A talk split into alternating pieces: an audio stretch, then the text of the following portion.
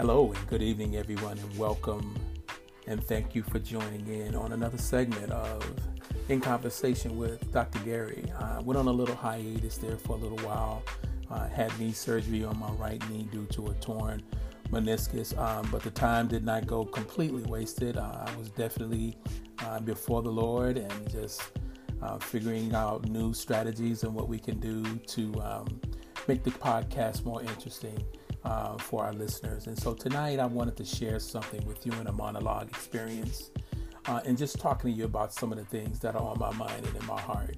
Uh, and one of them basically is, is being the church and my relationship uh, with God, my Lord and Savior.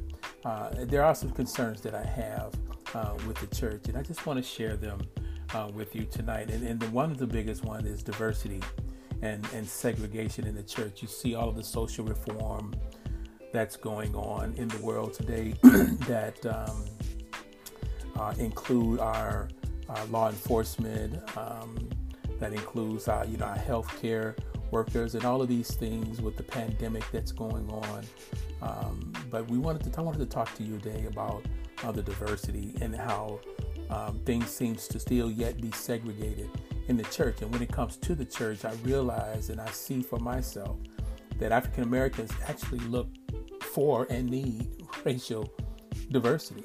Um, and I believe it's because um, cultural strengthening appeals highly um, to a race conscious person who may ultimately move toward progression of um, what I call um, ethnic transcendence and maybe congregational uh, integration. Um, during my doctoral research, I found that Gerardo Marti, who is a author um, and a professor in sociology at David Davidson College. Forgive me.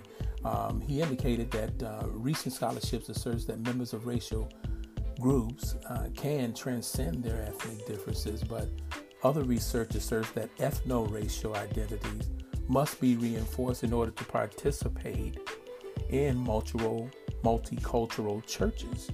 And so when we talk about the transcension, uh, it means people that um, that can rise above their actual differences. And so, but ethno-racial, um, this is necessarily necessary as it's talking about certain groups such as um, North Africans and um, and Arabs uh, who are there counted as white in the U.S. Census, but believe me, their daily experiences are not of those of white Americans. And so there are um, some controversial issues in regards to that diversity. And so when we talk about that, um, we talk about ethnic transcendence. And what that is, is basically the ethnic experience that is beyond um, the norm. And it occurs basically when an individual um, basically um, uh, adopts a, a, shared identity, which is um, basically based on a uniquely or congregational understanding of what it means uh, to be what I believe, I quote, a properly religious person. And what that is, um, is someone who is a proper Christian or a proper Jew, a proper Muslim, or uh, proper Buddhists. And so, in regards to that religious racial integration uh, of African Americans into diverse churches, I also, as an African American man and church leader, I can relate and, and confidently say that um, Marti's observation of ethnic transcendence is basically on point. And so um, I think about um, exactly what he's saying uh, and how it affects us. And I realized that also over a period of time, um, individuals' um, participation in these in the church uh, bring out other value aspects of their personal identity, and ultimately uh, a shared identity in regards to religion becomes more important than their disparate racial identities. And so, although a few African Americans in the church will find uh, affinities based on my, you know, their theologies and their age, um, that acknowledges or affirms a, a, a, black racial identity.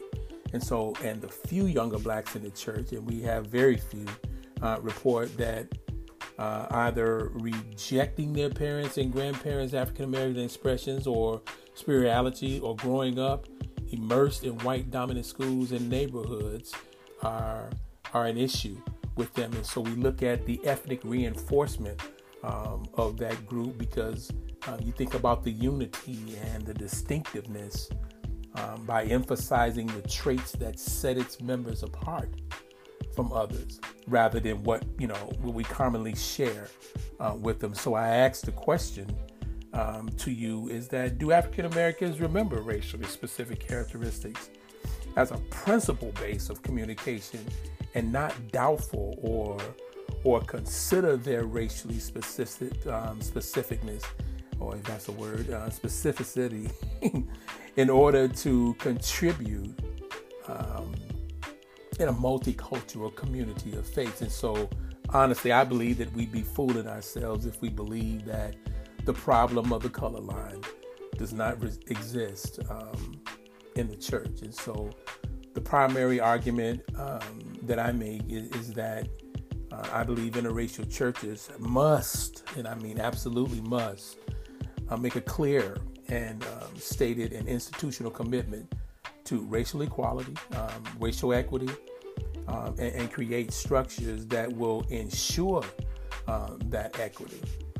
Amen. And so um, I also, uh, in my research, I, I realized um, that there was also uh, a 19th century philosopher uh, by the name of uh, Ralph Emerson and um, Ralph Emerson was a um, philosopher, an abolitionist, uh, but he was also seen um, as a champion um, of individualism. And what he did, he, he primarily argued that um, that the racial churches uh, had to um, make a clearly stated institutional commitment to racial equity and, and, and create structures to ensure that that the equity and that religious community needed to accentuate um, the distinctive racial experience of African Americans and create hospitable environments that would explicitly welcome and incorporate them. Amen. And so I, I think about um, when we relate this, I think about um, uh, what it says in the Holy Bible, um, Genesis uh, chapter 1 uh, verse 2, where it said, uh, In the beginning, God created uh, the heaven and the earth, and the earth was without form and void, and, and darkness was upon the face of the earth, and the Spirit of God moved upon the face uh, of the earth. Uh, and he instantly began distributing this uh, mass into counterparts. And so, what God did is He divided day from night. He divided land from sea. He he divided plants from the animals, animals from the humans, and male humans from female humans. And so, however, though, uh, God's um, creative vision um, it doesn't stop with division. It also includes unity. Amen. And so the strongest illustration of this is gender. And so while God created man and woman different, he created both in his image. And so God is envisioning that these opposites would relate to each other in peace and in harmony. And so this is the principle of unity in diversity. And so when I think about that, I, um, the, the, I'm reminded that the Hebrew word, the Hebrew word that um, captures real diversity coming together in, in, in harmonious unity is the word shalom. And so what shalom means is peace, well being, and, and joy. Amen. So, and shalom happens only when all things are rightly ordered under God's leadership, and the hope for peace on earth is found primarily where? It's found in the kingdom, because shalom results from God's loving kingship over all things, over everything. And so, the principle of unity in diversity is going to reflect the inner life the, the of the triune God, the Trinity, God's creational vision, which is a world that is amazingly diverse, yet integrated in peace-filled relationships. Um, essentially is going to reflect the Holy Trinity. And the triune God is diverse, and that means he's three persons, but he's unified, meaning he's one God. Uh, and so the, the highest earthly expression of, quote, the unity in diversity is regarding biblical marriage. Amen. And we, we think about uh, what um, Ephesians um, 5 uh, 21 and 25 says about that. And when we talk about biblical marriages, the Bible even tells us in Ephesians 5 21 and 25 to submit one another uh, out of reverence for Christ. Wives, submit yourselves to your own husband as you do to the Lord. For the husband is the head of the wife, as Christ is the head of the church, his body, of which he is the Savior. Now, as the church submits to Christ, so also wives submit to their husbands in everything. Husband, love your wives, just as Christ loved the church and gave himself up for her. So that is important. That's why marriage is such a stunning diversity between man and woman, merged in the captivating unity of one flesh.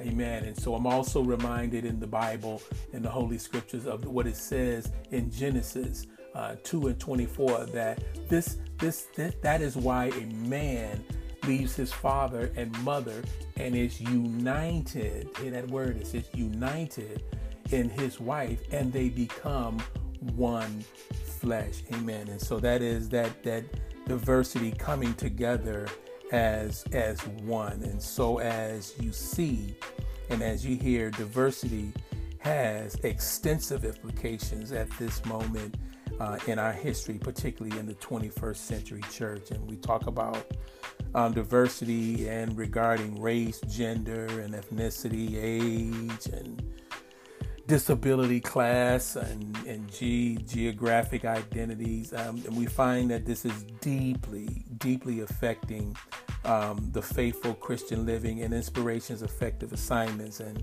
even with the evangelistic outreach. And so the challenge and discomfort of um, present day events is just completely indisputable and and a biblically and I mean a biblically informed and pastorally sense of response is absolutely necessary and so grossly needed and so we look at a profound and, and ethical unshakable commitment to God's mission to influence every tribe, every tongue. Um, we look at a spirit led, Bible informed effort to actually live life as, quote, the new, com- the new humanity uh, is going to make an enormous difference in our world. Uh, and so God is going to convert us. And as an outcome, He's going to include us in the transformation of the individual person we love, the communities we live in, the land um, we call home, and, the world Christ died to save. Amen. And so this is going to be a united movement, which is fixated on the gospel, the word, and with hopeful actions toward what we talked about earlier shalom. Amen. That peace that transcends all understanding. And even if slow and uncertain at times, we're definitely going to help bring God's kingdom uh, to its self actualization. By God's grace, uh, we're going to take that path. Amen.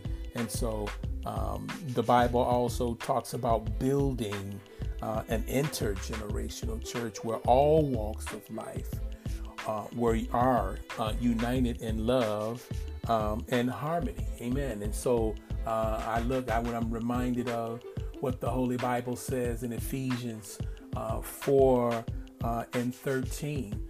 Um, so Christ Himself gave the apostles and the prophets and the evangelists and the pastors and the teachers to equip His people for work of service so that the body of Christ may be built up until we all reach unity in the church and in the knowledge of the Son of God and become mature, attaining to the whole measure of the fullness of Christ. Amen. And so uh, we look at um, the early church, um, in early Jerusalem church, uh, had all things in common. The Antioch church was the first church to send out missionaries.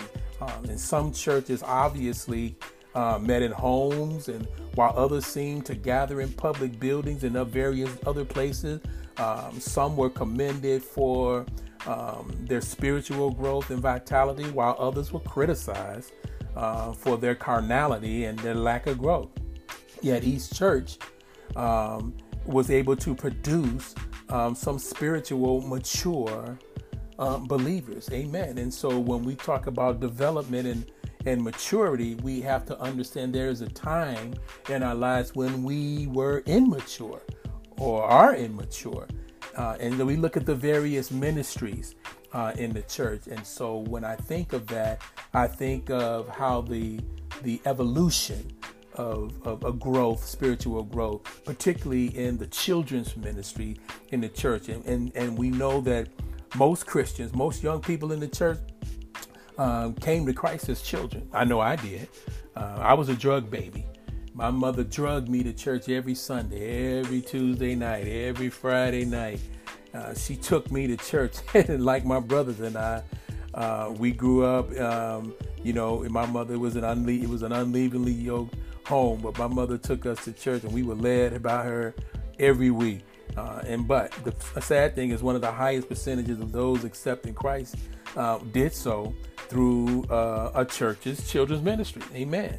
Uh, and so this makes leadership in the church ministry significant, extremely important um, to the growth and to the stability of the church. And so, church leaders and parents, uh, we should be synchronizing our efforts. We should be coordinating our efforts to fuel wonder and discovery and and, and passion uh, to our next generation. Amen. And so this filters smoothly into their youth ministry and, and as they prepare to and to grow uh, and be a part of what's happening in the church. And we see many uh, youth ministers as having uh, particularly these ministries as an educational they see it as a development purpose enabling our young people um, to meet with each other to to gather amongst their peers socialize and become part of the church and the community in which they worship and live, you know, um, enabling young peoples to, to gradually move from adolescence to adulthood and, and concerned with uh, nurturing and bringing them up in their personal growth and, and, and, offering them various activities that will help prepare them uh, for the various transitions that lie ahead. And that's important for us because uh, there's one world within the walls of the building of the church, but there's another world outside of them, and they have to be effectively equipped uh, starting as young children because youth ministry is so very vital to helping teens, particularly teens, integrate into that larger intergenerational community of the church. Uh, and youth ministry uh, what it really does, it kind of resists the status quo, um, helping the church stay relevant. Uh, so, youth ministry is basically focused on inviting those who are not already a part of the church into the deeper, uh, more intense narrative of God's plan. And so, we think about how youth ministry reminds us that the church teens are not to be marginalized members of the church, but they should be considered co creators. They should be considered um, co conspirators uh, in the divine work of the church.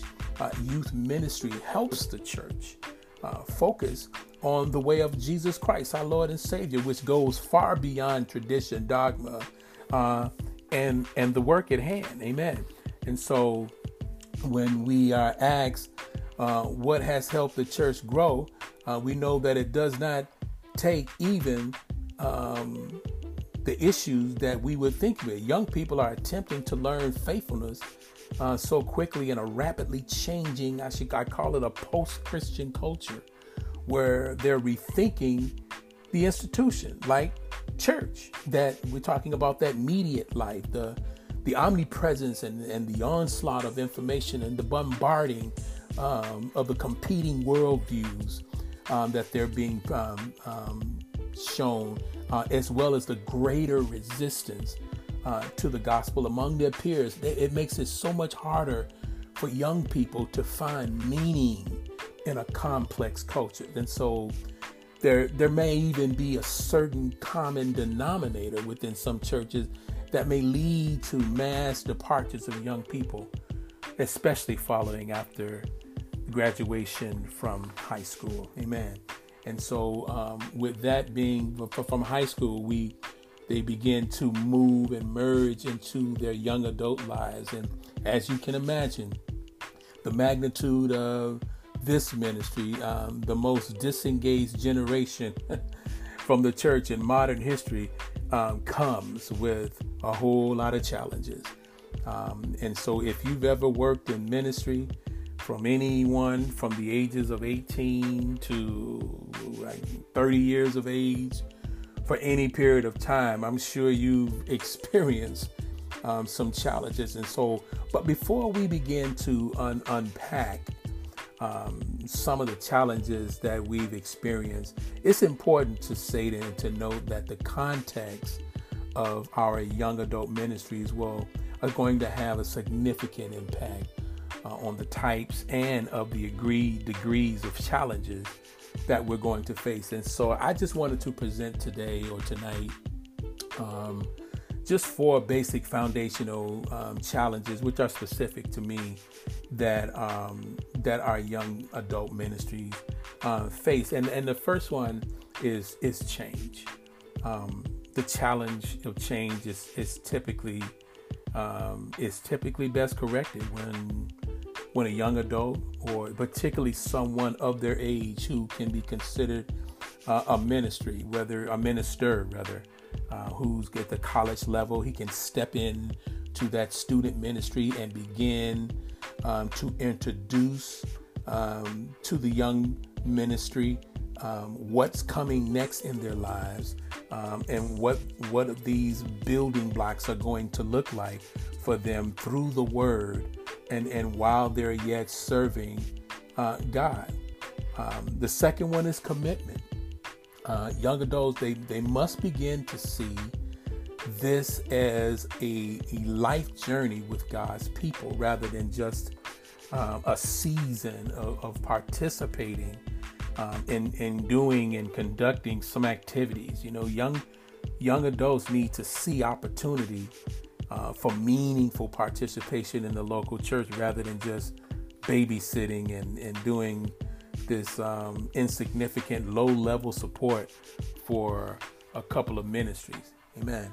Um, and then, thirdly, commuters. Um, I live in a college town uh, where a lot of our um, young adults uh, visit churches um, and just trying to, even though away from home, um, this is also an additional challenge for particularly those ministering to young adults uh, and how it relates, uh, especially to those serving college age young adults. This challenge is found in, in, in the rising amount of students that we have that are commuting uh, and those holding out on college courses in order to work uh, for reasons of cost. You know, tuition, they have things to do and they don't care if it's Sunday.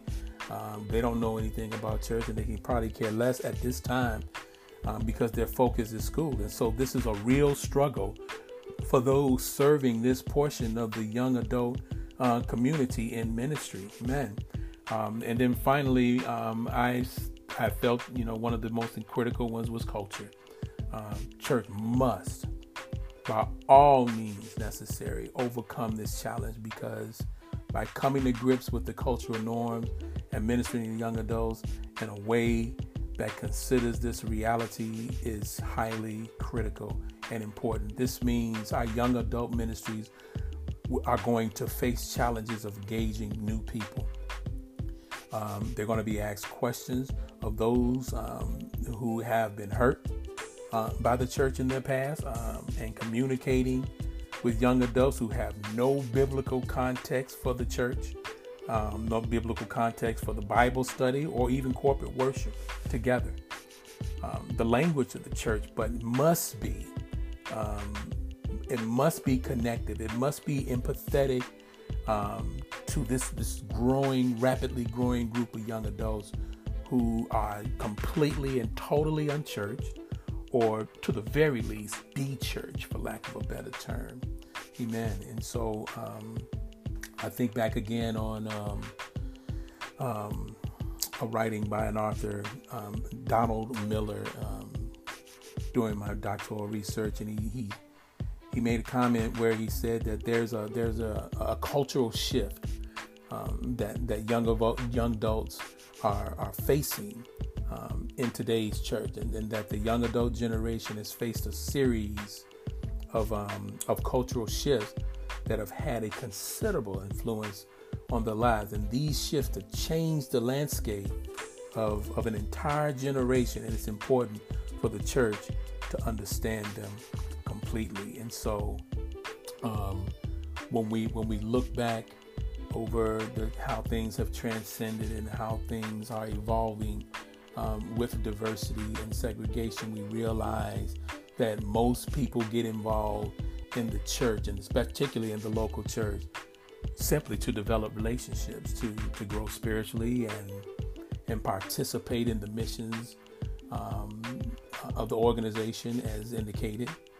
Um, but a church survey can also help this involvement. Church members benefit from the opportunities they are given.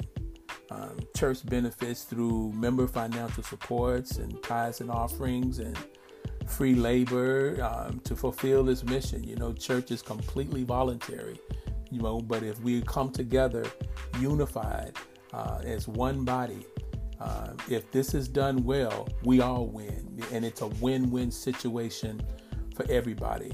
Um, but you know, pressure uh, rises when when differences, when either parties uh, sense their needs are not being met. You know, church leadership um, can become really frustrated with with having to deal with such high maintenance members. You know, um, you know, just want to do things their way, and you know, can't um, commit to biblical aspects. You can't commit to the biblical way of living. Who seem to ask for more than they're willing to contribute. You know, um, you know, there are individuals uh, who can become very, very frustrated when they decide that the church uh, is not meeting their fundamental spiritual needs. And so, the interesting dynamics of the church is that struggle is often evaded um, Christians want to be perceived as caring. They want to be perceived as loving and compassionate. Uh, and this kind of, you know, it results in the issues not being resolved. And so the other interesting dynamic is that the leadership is often ignorant of members' frustration because there is not a there's not a connection. There's no communication. Um, each level of ministry uh, is not connecting uh, with each other's, and so this can unfortunately result in unresolved issues um, and members being having meeting too many shortcomings. Um, and so when we ask feedback uh, for one from one another, uh, is one way that we're able to control the perception of how well the church is meeting individual needs. Uh, and so I just wanted to share that with you this evening. Just wanted to talk about um, what my concerns are in regards to diversity and segregation. And so, if um, if you have any comments, please feel free um, to um, write me um, and, and connect with me on uh, my email, uh, which is garmar1024 at gmail.com. Um, if you'd like to just check out the podcast and any future um, episodes or any past episodes. Um, my URL is anchor.fm backslash Gary dash Neil 13. Again, that's anchor.fm backslash Gary Neal 13. And I thank you for joining me this evening. I hope the segment uh, was enlightening and encouraging uh, and inspiring um, to you and to connect with your your church, your church leadership, and your community. God bless you. And until next time, have a great evening.